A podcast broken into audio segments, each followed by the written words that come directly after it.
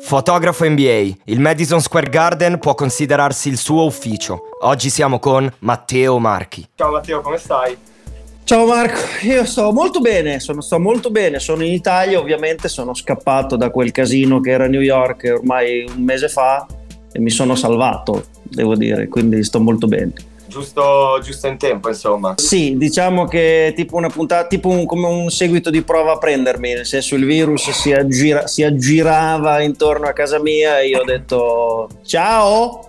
Eh, sono... Via, hai preso, te ne sei andato, ah, ci sta. Tu appunto adesso sei in, sei in Romagna. Sono a Imola, provincia Imola, di Bologna, ah, tanta Romagna, roba, quindi si mangia. Ti mangia da paura, direi che te ti fai una bella quarantena, eh. Sì, e mi faccio anche... Ho, ho, ho, mi hanno messo un cuscino sotto la maglia, non riesco a capire questa cosa. Stai recuperando so. tutto. Eh, con gli interessi anche. Però abiti e lavori a New York, perché il ragazzo qui, cioè, fotografa le star dell'N B A, tutti gli artisti, i registi nelle prime file, il Madison Square Garden. A me quando mi hanno detto intervistiamo Matteo Marchi, io poi sono andato a vedere il profilo, ho visto tutto quello che facevi e ho detto che figata. E soprattutto guardando le tue foto mi sono chiesto ma qual è il percorso che ha avuto questo ragazzo per partire dall'Italia e arrivare a lavorare in America, a New York, comunque in giro per le altre città. Allora, eh, benvenuti a questo speciale di sette ore sulla mia vita. Ora comincio da quando ero piccolo. Eh, no, allora, a parte gli scherzi, io ho cominciato a fare foto nel duemilatré, qua a Imola, facevo il fotografo di cronaca locale, facevo gli incidenti, gli omicidi, i matrimoni, i battenti, ne una lo fa, di qualunque tipo l'ho fatta. E io ho sempre giocato a basket a livelli abbastanza infimi, però ho sempre giocato. E piano piano ho messo insieme le due cose, andavo a fotografare la squadra di A due di Imola, che era di buon livello, era appena scesa dalla uno, e ho cominciato da lì a fare due foto probabilmente decenti. Ho eh, cominciato a conoscere anche gente su agenzie italiane che facevano basket su larga scala in Italia e ho cominciato a fare l'Eurolega, ho cominciato a fare gli europei giovanili, poi ho cominciato a fare gli europei dei grandi e sono arrivato a un certo punto a fine duemilaquindici dove io avevo fatto eh, quattro europei maschili, tre europei giovanili, eh, le Olimpiadi di Londra duemiladodici che poi diventarono anche quelle di Rio duemilasedici. Eh, solo che io facevo tutto sto lavoro, lavoravo trecentosessanta giorni all'anno, ma arrivavo alla fine dell'anno e dicevo eh, guardavo la dichiarazione dei redditi e facevo i soldi di un operaio che lavorava trenta ore alla settimana part time fondamentalmente. Okay. Quindi io ho detto bisogna che ci provi e vada di là, o smetto o provo con l'N B A. Avevo un po' di conoscenze ma non molto approfondite, sono andato là nel duemilaquindici senza visto, senza niente, per tre mesi. Quando sono tornato tutti mi dicevano guarda non possiamo farti lavorare adesso perché ovviamente sei senza visto, ma torna con un visto e vedremo. Torna con un visto e vedremo era un po' come dire dai, sì io adesso ti dico a te fatti i capelli lunghi e quando ce li hai, quando sei bionda torna da noi. Ok, sì sì, però qual è stata la scintilla? Cioè cos'è che ti ha fatto dire ok, ma vado? La scintilla è stata un po' un volermi mettere alla prova, nel senso proviamo a fare, cioè io sono arrivato a un certo punto dove dicevo se devo continuare a lavorare così e avere così poche soddisfazioni smetto. Prima di smettere fa, facciamo che proviamo questa carta qui. E sono andato in là con zero aspettative. Poi quando mi hanno cominciato tutti a dire trovati un visto e poi ne parliamo, io sono tornato in Italia dopo questi tre mesi, ci ho messo un anno e mezzo, ma sono riuscito ad avere sto cazzo di visto. Dopo sono tornato di là col visto, dalla stessa gente, e dice ti ricordi che mi avevi detto col visto? Eccolo! Adesso possiamo lavorare. E loro hanno fatto ah che bello, sai come fanno gli americani, oh my god amazing, che bello, fanno tutti così. Ma dopo un po' nessuno mi dava da lavorare perché cioè, c'hai, hai già la tua gente, le tue cose, quindi io per un anno, un anno e mezzo ho preso schiaffoni ovunque andavo, mandavo mail, non mi rispondevano, ho fatto lavori, facevo le fotografie i primi mesi a New York ai catering, ok, degli eventi, ma non facevo le foto agli eventi, facevo le foto alle tartine, cioè ne, agli eventi per cento dollari a sera, cioè una roba folle. Eh, eh, ne ho fatte di tutti i colori. Sono andato a fotografare un raduno di pugliesi emigrati a, State, a Staten Island con, io e Amedeo, con spettacolo di Uccio De Santis che tu non saprai chi è ma io lo so perché ho visto questa cosa, grande comico pugliese locale. Comunque la cosa bella che Teffa hai fatto, una cosa che molti ragazzi magari hanno anche paura a fare, nel senso che tu hai, sei andato avanti, hai seguito la tua passione, passami il termine, non ti sei cagato sotto, cioè tu hai preso e sei andato. Mi sono voluto automettere in una situazione in cui o reagivo o finivo sotto, quindi Giusto, eh. sono finito sotto ma ho reagito. Diciamolo, e... tu sei il fotografo ufficiale dei Knicks. Lavoro con i Knicks, sì, lavoro con i Knicks e poi faccio anche altre cose eh, con i Nets, con l'N B A, cose del genere. Sì, ma niente, niente di serio. Eh. Niente, no, no, cagatine. Adesso tipo a te, ma niente di serio. Ma eh, toglici una curiosità, com'è vivere a New York? Perché facendo rap, eh, venendo da quel mondo lì, per me è tipo la Mecca. Allora, innanzitutto, allora io così aggiungo alla tua invidia una tacca. Eh, io vivo a Bed-Stuy, quindi vicino Brooklyn, che è il quartiere di Biggie. Ah, che bomba! Che, che infatti, infatti, perché l'avevo già sentito. Quando infatti, lui le, da qualche parte dice Fulton Street, io vivo a tre blocchi da Fulton Street, che è una strada molto lunga che attraversa tutto Brooklyn. Eh, certo. ed, è, ed è un quartiere dove dieci anni, ma anche solo dieci anni fa, dovevi avere un fucile per so- se eri bianco per vivere lì. Eh, mentre adesso è un quartiere molto tranquillo, New York si sta molto gentrificando, quindi non, non è più un postaccio, però era un posto dove per andarci bisognava stare belli con gli occhi, con gli occhi belli sgranati. E io ti dico, la vibe dove vivo io è molto tranquilla, si sta molto bene, è il classico quartiere con le, con le townhouse, quindi quelle dove sali, con le scale per salire, tipiche newyorkesi.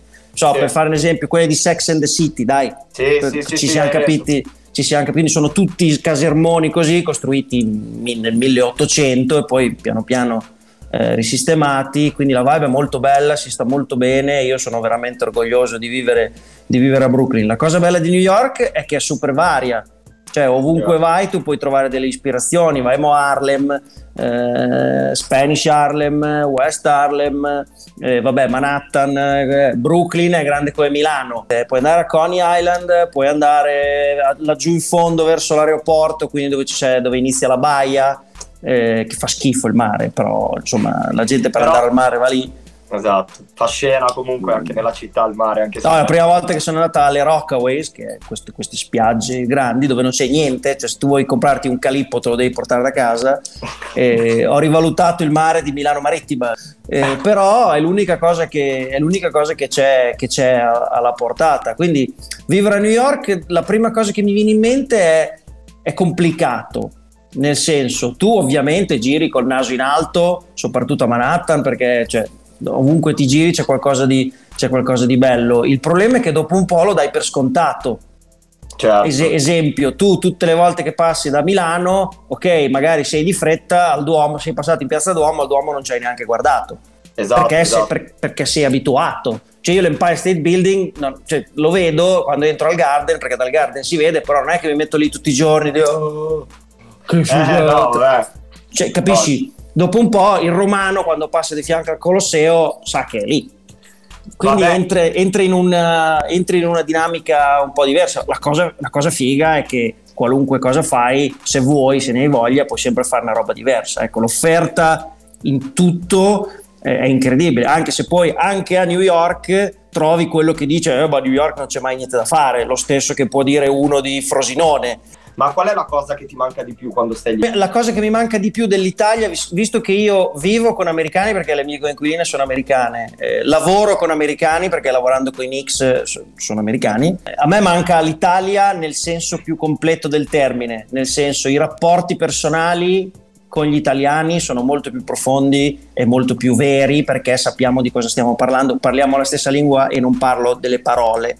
Eh, infatti io quando esco nel mio tempo libero cerco di essere sempre con persone italiane ed è la cosa che mi manca di più dell'Italia, il rapporto umano eh, anche dentro quello professionale, e eh, questa è una delle cose che mi manca di più perché il cibo si manca eh, però c- c'è, a New York lo trovi, c'è Italy, c'è Italy, la spesa buona la puoi fare eh, però ci manca i, i il dialogo perché con gli americani eh, arrivi fino a un certo punto, nel senso eh, io spesso dico gli americani sono finti eh, ma non sono finti, sono americani Ok, proprio il loro so modo di fare. È il loro modo di fare, cioè ti vedono e dico, oh my god, amazing, oh I love your red, your red shirt, oh my god, did you get... You look is amazing. Amazing, amazing, una delle parole che io, se me lo dice uno per la strada gli do un pugno. Perché eh, poi più c'hai l'amazing facile. Ma è tutta così, no, il problema è che a un certo punto un giorno mi sono accorto che lo faccio anch'io. Perché è talmente è, ma è per dire, per dare aria, è per dare aria alla bocca, capito? Per eh, riempire dei cose, perché mentre ti stanno dicendo che stai benissimo, bibubà, loro sono già andati via, quindi c'è, c'è proprio c'è proprio quella reazione un po' finta come vediamo nelle serie televisive. È uguale, alla stessa cosa. Sì, sì, tutte quelle cose là. Okay. Vai in un negozio, la commessa, oh my god, I love it. the, the, the, the, where are you from? I'm from Italy. Oh my god, I love Naples, Rome. Oh yeah, where are you from? Imola, eh? Bologna. Oh, amazing. È tutto così. Ormai non, cioè, non ci faccio cioè, neanche più caso. Ti è capitato di fare community anche con giocatori italiani che giocano nell'N B A? Adesso gli italiani in N B A sono tre, sono Bellinelli, Gallinari e Melli.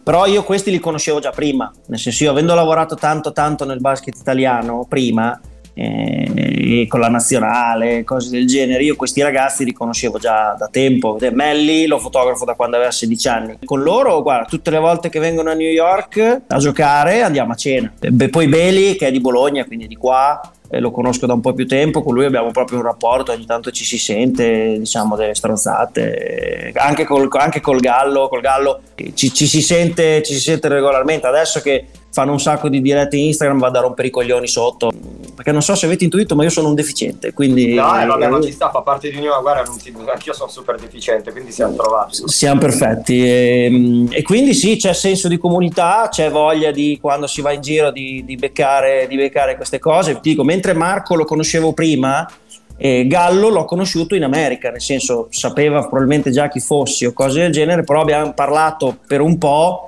eh, la prima volta nel duemilaquindici quando sono, quando sono venuto in America. Dopo mantieni i contatti con lui, con la sua famiglia e cose del genere, quindi dopo sì, quando si può si esce.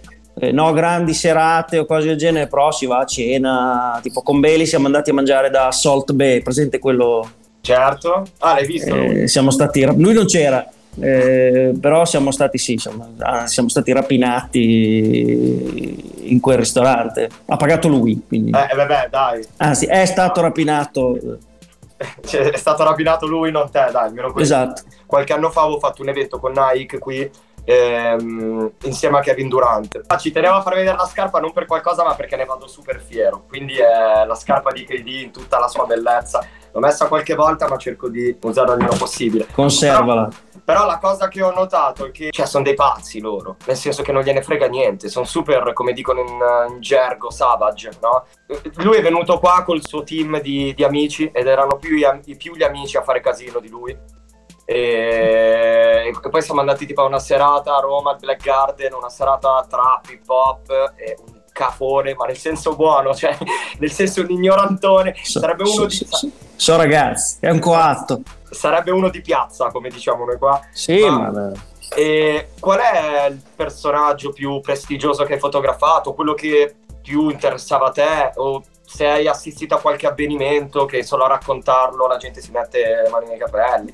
Beh, perché allora fare queste cose, tu sei tutti i giorni al Madison Square Garden a fotografare sta gente, per eh, te è normale. Il problema no, il problema è che ci fai l'abitudine, nel senso lavorando al Garden, eh, cioè alla terza volta che J. Cole viene a vedere la partita e, e mentre stai scattando ce l'hai lì. Cioè, non, chi c'è dietro oggi? Babbo, J. Cole, Maluma. Oh!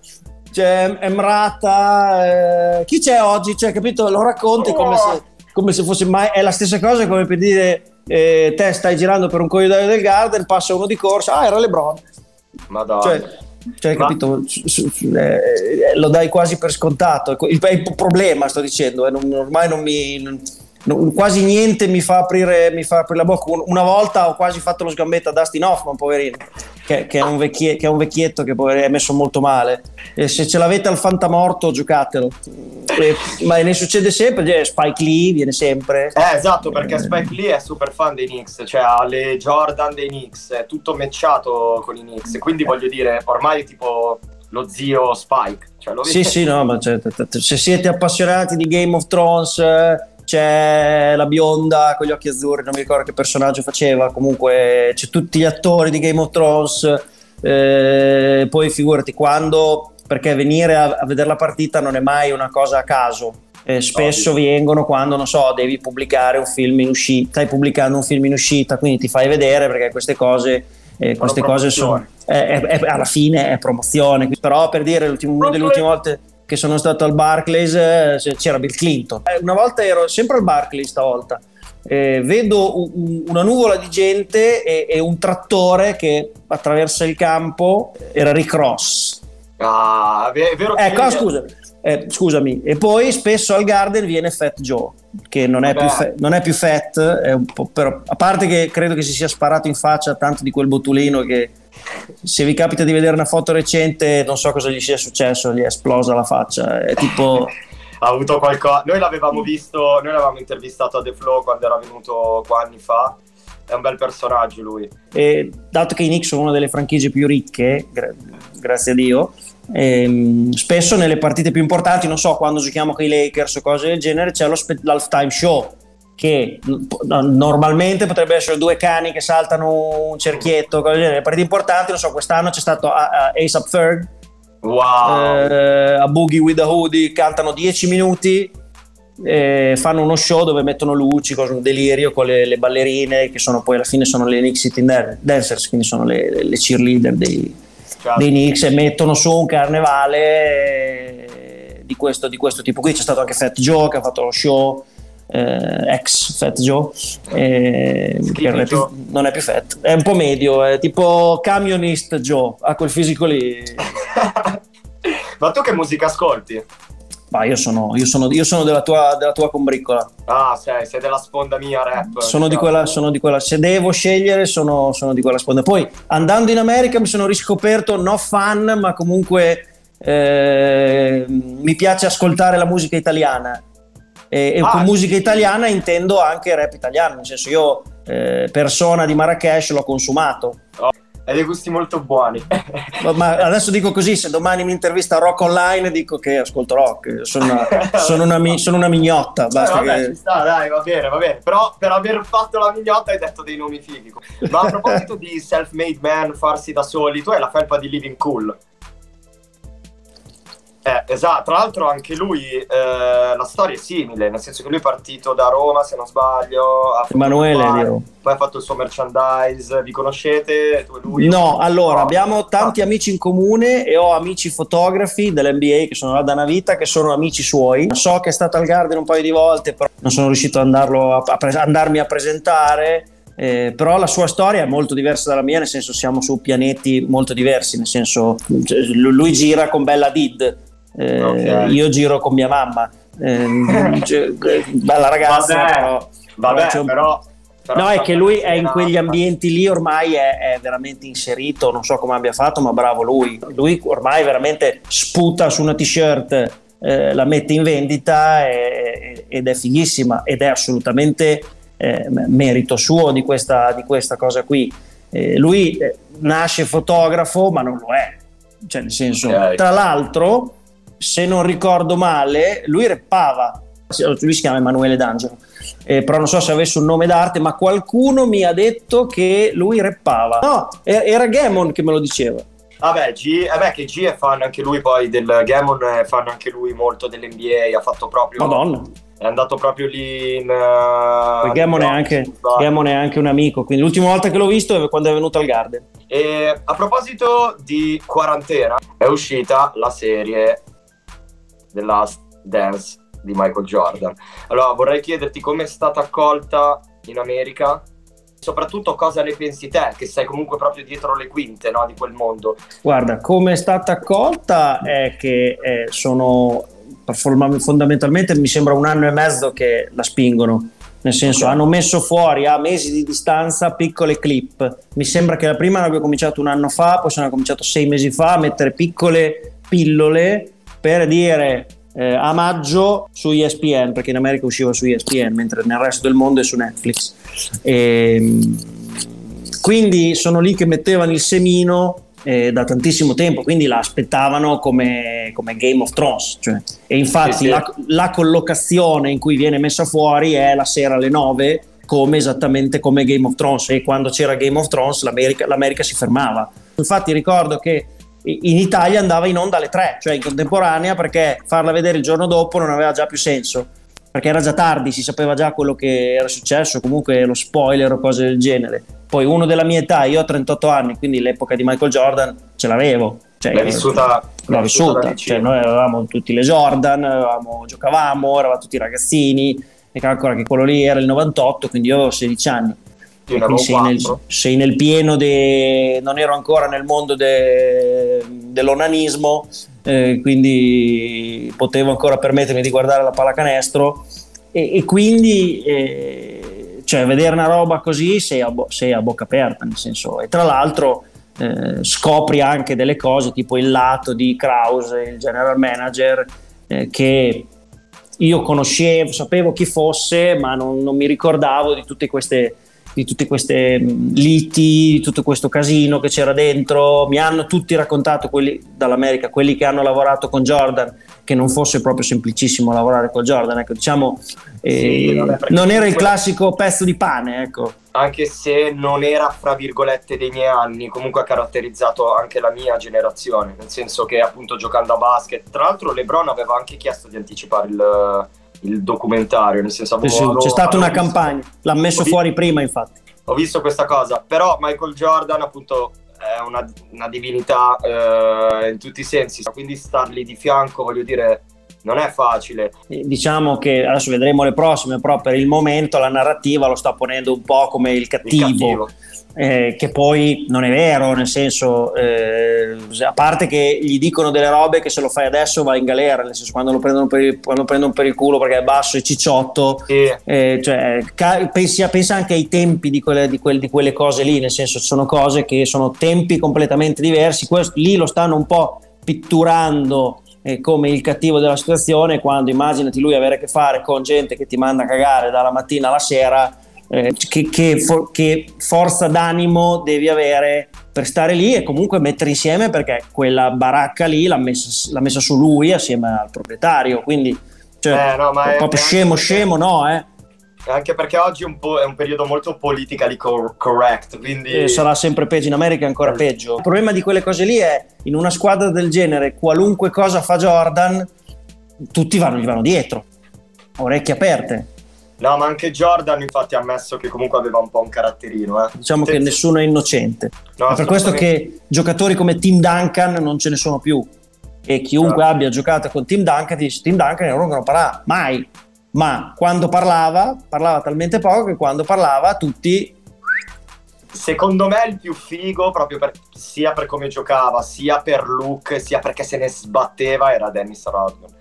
Vabbè, ma Dennis Rodman era Dio. Dennis eh. Rodman è un figo, proprio che si travestiva da, da, da donna, gli facevano le interviste e diceva sì sì sono Dennis Rodman, non me ne frega niente. Che poi, per, faccio per dire, eh, adesso abbiamo visto solo le prime due, quindi arriveranno sicuramente delle altre, ma questa cosa in cui Jordan dice entro in una stanza in cui c'erano coca, mh, gherba, donne e io sono andato via, come se Jordan fosse uno senza vizi, cioè, Jordan eh, era uno eh. che che spendeva la, le, le notti al casino a giocare, si fumava otto sigari al giorno, aveva dei vizi grossi, quindi... Sì, se non era l'erba, comunque... Jordan aveva dei vizi, tanto vale che non si è mai capito perché abbiano ammazzato suo padre. Quindi mm. c'è, sembra che potrebbe essere perché aveva debiti di gioco. Eh, pensa, pensa, pensa solo, prova solo anche solo a immaginare Jordan debiti di gioco. Lui cioè prendeva proprio... trentatré milioni nell'anno, quell'anno lì di Last Dance, lui prendeva, che stanno vedendo, lui mi sembra, lui prendeva cinque milioni in più di tutti gli altri compagni di squadra messi insieme.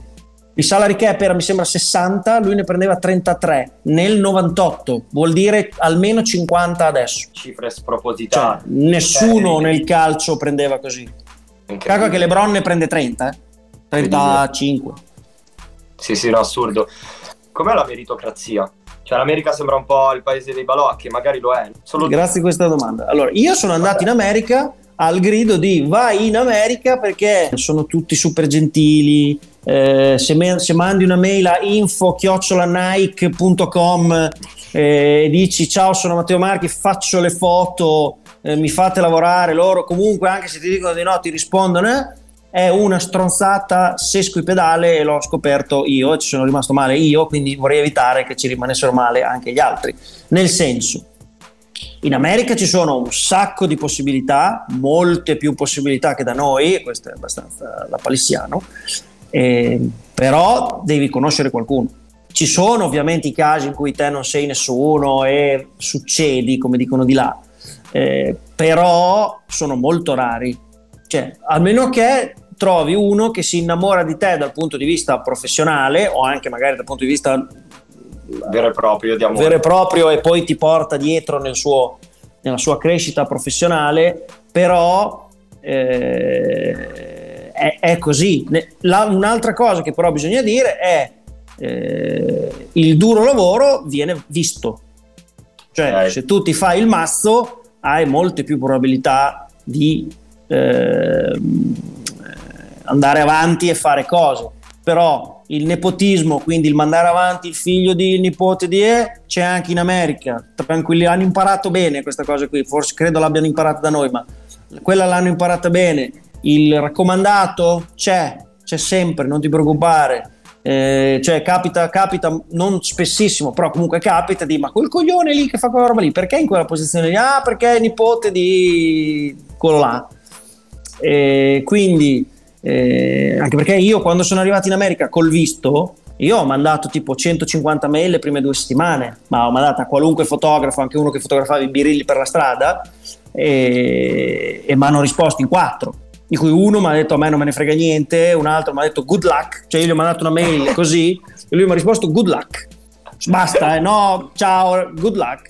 E, quindi, e soprattutto in città come New York spesso ci sono anche persone cattive. Ehm, tipo una mia grande passione sono, sono i film, no? Mi piacciono molto i film anche sulla malavita. Com'è, com'è Little Italy oggi? Cioè, come viene vista, no? Non c'è quel mito... It, Little quel... Italy è defunta, è sepolta, nel senso... Ah, sì? eh, Little Italy ormai è piena di non italiani che gestiscono locali con nomi di ristoranti italiani. Di ristoranti buoni a Little Italy ce n'è zero. Ah sì? Ci sono, a New York ci sono una marea di ristoranti super, puoi andare da quello un po' più semplice al tre stelle Michelin, ma non a Little Italy. Se c'è uno degli ultimi posti che ti consiglio dove andare... Eh, quando vado a New York, ok.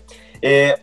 com'è stata accolta? Vorrei saperlo da te per chiudere, eh, mi sembra il minimo comunque citarlo, anche se purtroppo è stata una perdita clamorosa la, la scomparsa di Kobe. Rest in peace Kobe. Allora, io il giorno che è morto ero al Garden perché avevamo una partita, eh, stavo fotografando gli arrivi dei giocatori come sempre, e Alonso Trier, che è uno dei giocatori scarsi che giocano con i Knicks, alza lo sguardo, aveva lo sguardo sul telefono e dice una roba tipo ma io speriamo che sta roba di Kobe non sia vera perché sennò sono cazzi. Io e gli altri perché ci, ci guardiamo, cioè, cosa cazzo ha fatto Kobe? Prendiamo fuori il telefono e cominciano a venire giù tutte le news e, e, e quindi viene a fuori sta roba, è vero non è vero, perché era proprio appena successo, erano le due, le due e mezza del pomeriggio. Quindi mi muovo un attimo per il Garden che dovevo fare un po' di cose e vedo uno dei foto- un mio amico che è uno dei fotografi dell'N B A storici, che è uno che fotografava Michael Jordan ai tempi, uno che ha trenta anni che è sui campi, che aveva, era completamente, cioè un signore di sessanta anni completamente sderrenato dalle lacrime, quindi capisco capisco che, che era vero, perché lui Kobe lo conosceva, cioè lui aveva il numero di telefono, lui aveva il numero di telefono di Kobe. Quella cosa che a me è piaciuta veramente poco è che dopo alla fine sì, hanno fatto le prime due azioni classiche, quella roba lì che hanno fatto scadere i ventiquattro e gli otto secondi, però dopo era business as usual, cioè le, c'erano, ci sono state le cheerleader, ci sono stati i balli, del lancio di tut, lancio di magliette gratis, tutte quelle robe lì, e a me è sembrata una mancanza di rispetto molto grande, però capisco il concetto loro di business americano che è eh, se no, ne frega ma... e vai, però a me quella cosa lì Eh, mi, ha dato, mi ha dato molto fastidio. Una cosa che mi ha dato più fastidio di tutte è stata, uscito dal Garden, finito tutto, ci sono degli schermi fuori dal palazzetto e c'era proprio la foto di Kobe con scritto millenovecentosettantotto settantasette duemilaventi, la sua foto sfondo nero bellissima, e mi sono messo lì fuori, sai, a ammirare, dire ah, Che bello. Poi sbam! Pubblicità di una steakhouse subito dietro con una bistecca enorme. Eh, cioè, capito? E non si era fermato niente. No, è assurdo, assurdo. Va tutto troppo veloce, frate. Ti fa pensare, ti fa pensare perché siamo tutti veramente, fra virgolette, sostituibili. Cioè, nel senso... Nessuno è no, indispensabile. Kobe sarà difficile sostituirlo, ovviamente. Eh, però dico... Questa cosa che mi hai detto te fa pensare, perché tu, cavolo, si dovrebbe fermare il mondo almeno per un mese. Se ma, un gioco, ma un gioco, fai una partita senza, senza musica, senza roba, esatto, non, non mi sembrava ci volesse. È triste, sì sì, rest in peace, ok, poi se vuoi comprare il pollo. Cioè, bene, adesso vai, eh, adesso, eh, sulle mani! Sì, sì, cioè, raga, cioè, è scomparso cosa. Ti faccio un esempio molto pratico che mi ha colpito. E io sono un grande appassionato di, sono di Imola, di, di motori, di Formula uno. Cioè, Drive, to, Drive, to, Drive to Survive, quindi il documentario Netflix sulla stagione. All, mi sembra alle prime puntate c'è Ricciardo che gioca a basket con il suo preparatore atletico, credo, e fa, si mette a tirare al campetto e fa Kobe! Capisci? Quella roba lì mi sono fermato un attimo e ho detto ma cazzo, si vede che l'hanno girato prima, eh, anche perché sì, è girato all'inizio della stagione scorsa, quindi stiamo parlando di febbraio duemiladiciannove, quindi era vivo, eh, e te pensi a sta roba e quante volte l'hai fatto te, tu al campetto con i tuoi amici, ho giocato, eh, Kobe allo scadere, esatto, eh, eh, potevano morire tutti, chiunque, ma non lui. Soprattutto per noi italiani, perché dai, quando vedevi Kobe che parlava italiano eri eh sì, all'estero, io eh mi vantavo sì. co, con, la, con gli americani, cioè guarda che Kobe parla italiano per benissimo. Eh, Matteo, è stato un piacere comunque chiacchierare con te oggi. Anche per me, no. Mi sono divertito molto. Ero veramente curioso di conoscerti, io ti mando un abbraccio, stammi bene. Anch'io. Spacca tutto per quando potrai rispaccare tutto. E stay tutto safe, stay igienizzato.